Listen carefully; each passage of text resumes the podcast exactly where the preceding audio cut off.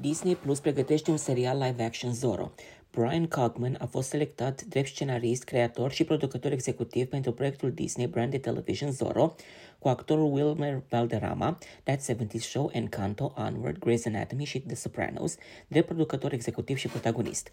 Producția live-action urmărește aventurile nobilului Diego de la Vega, ce revine în orașul său natal, El Pueblo de Los Angeles, în urma unei tragedii de familie. Acolo acesta descoperă o cultură a corupției ce îl determină să-și asume identitatea justițiarului Zorro, primul supererou al Statelor Unite.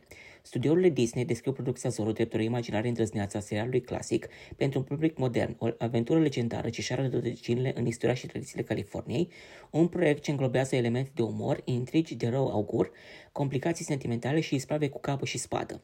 Palmaresul producătorului Brian Cogman include 10 ani de experiență pe platourile Urzeala Tronilor, conclusionând finalul proiectului în rolul de coproducător executiv, ocupându-se de scenariile 11 episoade.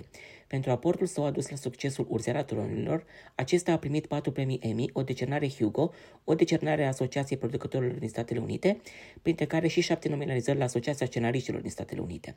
De asemenea, acesta a fost producător consultant pentru primul sezon din Stăpânii Inelelor Inelele Puterii, scriind și scenariul pentru viitoarea adaptare Disney The Sword in the Stone.